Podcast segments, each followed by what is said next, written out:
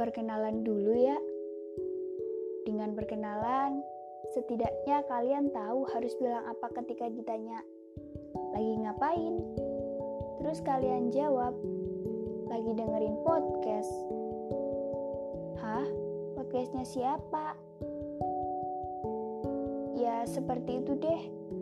Jadi, ini Tera Beken.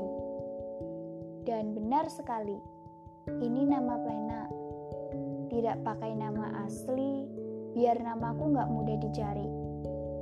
Kalau mudah dicari, kasihan nama yang sama kayak aku.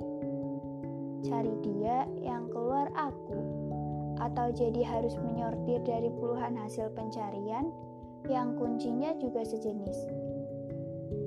Hmm, sudah ah, kayaknya perkenalan gak perlu terlalu lama yang penting berkesan. Ya, sebenarnya aku juga tidak terlalu yakin sih kalau perkenalan kali ini berkesan. Lebih tepatnya aku tidak tahu bagaimana cara membuat perkenalan lebih berkesan. Hmm, sudah deh, yang penting kalian tahu kalau ini Beken nama benar seseorang.